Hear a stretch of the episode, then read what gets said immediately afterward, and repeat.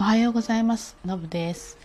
えっとね、この間、まあ、スマホでね、ちょっとまあ、いろんな試合があるので、それの動画をね、撮っていたところ、途中でストレージがいっぱいになったっていう表示が出てきて、それ以上ちょっと撮れなくなっちゃったんですよね。急遽、まあ、別の人にバトンタッチして、えー記録として撮ってもらうことができたんですね。で、あの私はそのよく動画も撮るので、写真とか動画を撮るので、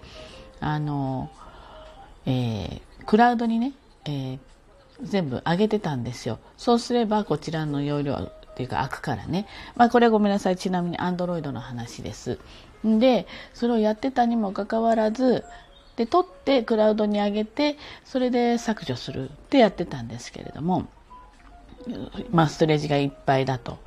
いうことで、これはちょっとどういうことだと思って、まあいろいろと調べてみたんですね。で設定からあのストレージを調べられるので、ストレージ調べてみるとやっぱり空きがない。で、何で食われてるかっていうと、まあシステムとかそういったものはしょうがないんですけれども、まあアプリとそれからやっぱり動画、写真になってるんでしょう。でも私の見えるところ範囲ではね、写真5枚ぐらいしか残してないんです。例えば、このラジオのアイコンありますよね。で、ラジオを撮ればそのアイコンを貼り付けて出すので、それはもうすごい手短に置いときたいので、クラウドに、まあ、クラウドにもあるんだけど、えーまあ、手元に置いていると。いうふうにして5枚ぐらいしか置いてないのに12が12ギガバイトってなってんですよね。でえそんなにないんだけどっていろいろ探してみてなくてでこれ若い人なら分かってた分かってることなのかもしれないんですね。で結論としてはこれあのスマホから、えー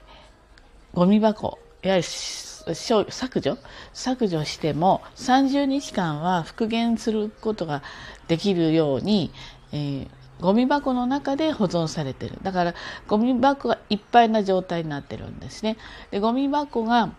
例えばお部屋にあるゴミ箱がいっぱいになっていてそれを例えばお家の本当の捨てるこれからもうゴミ屋さん来たら捨てますよっていう袋の袋に入れておくそのゴミ箱の中を消去してなかったんですよ。ちょっとね忘れてたわけじゃないんだけどしてたつもりだったんだけどその後も多分うんえーゴミ箱の方に振ってたんでしょうね。削除してたんでしょうね。でそれを全部きれいにさっぱり削除したらばあのもうそこが5枚だけの、うん何キロバイトか何メガバイトかそのぐらいに今戻りえっ、ともうストレージほとんどないような状態だったんだけれども今は14ギガバイトぐらいのストレージがに今余力ができたので、まあ、このぐらいあると、まあ、結構いろいろ取ったとしてもあのその時にいっぱいになることはないので、えーまたね、えークラウドに上げて、え削除してでそのゴミ箱をもう一回きれいにするというふうにすると使えるなっていうふうに思いました。あの外部のマイクロ SD を、まあ、これは入れられるんですね。多分 iPhone とかはダメなんですけど、まあ、私の Galaxy の場合は入れられるので、それを、まあ、買いに行ったんだけど、結局店の人に、そこに入れるのは写真とか電話番号住所録みたいなそのぐらいなんですよねって言われてちょっと思いとどまったんですよ。いやそれ写真私ここに保管してないしちゃんとクラウドにあるし入れるものないよなってそれを外部の SD マイクロ SD を入れたとしてもないよなと思ってでまあ、そのスマホの会社の人と、まあ、いろんな話をしててでこれ12ギガバイトになってるんだけど写真5枚ぐらいしか保管してないんでどういうことなんでしょうねなんて言って相談してたらいろいろ、見てくれてあここにゴミ箱にありましたねなんていうことが分かりまあそれで最終的には解決できたんです。でちなみにそれはどこにあるかっていうとこういう表面上には出てこないんですよねパソコンみたいにゴミ箱ってあのアイコンとかマーク出てこないのででそれはですねギャラリーから、えーと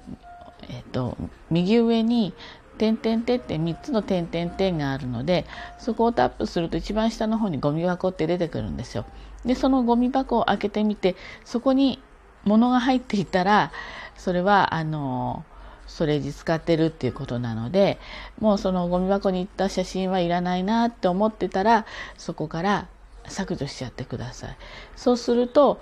スマホの方は軽くなって、うん、また写真とかね動画とかいろいろと撮ることができますしあとアプリは意外と整理するの難しいんですよね。